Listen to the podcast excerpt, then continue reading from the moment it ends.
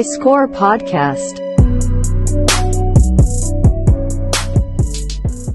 Продовжуємо поради спортивного юриста від адвокатського бюро Іллі Скоропашкіна. 5 хвилин здань, які допоможуть при побудові успішної кар'єри в футболі. Поговоримо про компенсацію за підготовку футболіста. Якою буде сума компенсації? В яких випадках вона сплачується, а коли не сплачується? Яка різниця між компенсаціями при внутрішньому та міжнародному трансферах? Ми дуже часто чуємо ці питання від молодих футболістів та їх батьків. Звісно, укладаючи контракт з клубом, футболістові варто знати, як фактор компенсації за підготовку впливатиме на подальший розвиток його кар'єри. Насправді дуже часті випадки, коли необхідність сплати компенсації попередньому клубу перешкоджає подальшому укладанню футболістам бажаного контракту навіть в статусі вільного агента. Тема складна, але спробуємо простою та зрозумілою мовою про все розповісти.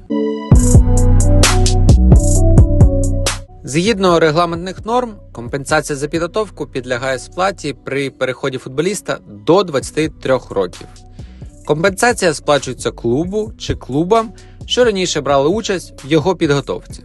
Якщо це перший професійний контракт футболіста, то компенсація виплачується всім попереднім клубам, ДЮСШ, клубним академіям та аматорським клубам, де він рахувався. При подальших переходах футболіста компенсація виплачується тільки попередньому клубу. Існує різниця між компенсаціями на національному та міжнародному рівнях. Основні відмінності це порядок розрахунку суми компенсації та період підготовки, за який вона сплачується. Щодо періодів, в Україні оплачується підготовка за період з 12 до 23 років. При міжнародному переході футболіста, якому ще не виповнилось 23 роки, оплачується період його підготовки з 12 до 21 року. Тобто період оплати підготовки є меншим, ніж період переходу, при якому сплачується компенсація. Простіше кажучи, якщо футболіст, якому ще не виповнилось 23 роки, переходить з українського в іноземний клуб, то компенсація за підготовку підраховується не більше ніж до 21 року. Також бувають випадки, коли період підготовки розраховується окремо за запитом приймаючого клубу, коли очевидно, що футболіст закінчив підготовку раніше. Це стосується сформованих професіоналів, ігрова статистика яких свідчить про високий та головне стабільний результат попередніх виступів. Щодо суми, на національному рівні встановлені такі суми. При першій заявці за професійний клуб чи при укладанні договору на спортивну підготовку компенсація за період підготовки з 12 до 15 років становить по 15 тисяч гривень на рік, з 16 до 23 років по 20 тисяч гривень на рік. При наступному переході між професійними клубами враховується загальна сума заробітної плати і преміальних, нарахованих за останні 12 місяців роботи за контрактом. Ця загальна сума множиться на віковий коефіцієнт від 2 до 5. До сезону, в якому футболістові виповнилось 18 років, множимо на 2. В сезоні, у якому футболістові виповнилося 19 років, множимо на 3. Сезони 20-21 рік на 4. Сезони 22-23 років множимо на 5.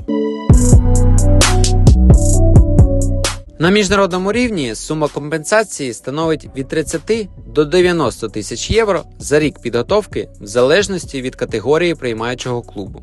FIFA розділила всі країни та їхні чемпіонати на 4 категорії, які визначені в спеціальному циркулярі, на який буде посилання в описі до цього випуску. Також ми додаємо табличку для розрахунку компенсації при підписанні першого контракту в Україні.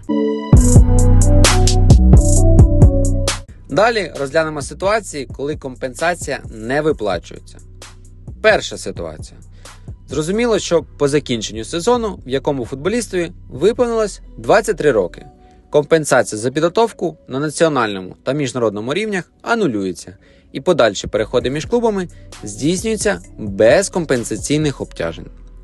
Друга ситуація. Якщо футболіст професіонал поновлює статус аматора, тоді компенсація аматорським клубам теж не сплачується. Важливо, що ця умова діє при попередньому укладанні професійного контракту. Якщо футболіст йде на умовне пониження до аматорського рівня, і такий рівень зберігається щонайменше 30 місяців, компенсація також анулюється. Третя ситуація. Якщо попередній клуб достроково розірвав контракт з футболістом без поважної причини, тоді такий клуб теж не має права на отримання компенсації. Тут все зрозуміло. Якщо права футболіста порушуються, клуб-порушник компенсацію не отримує. Четверте. При міжнародному переході, якщо футболіст переходить в клуб четвертої категорії, компенсація теж не сплачується.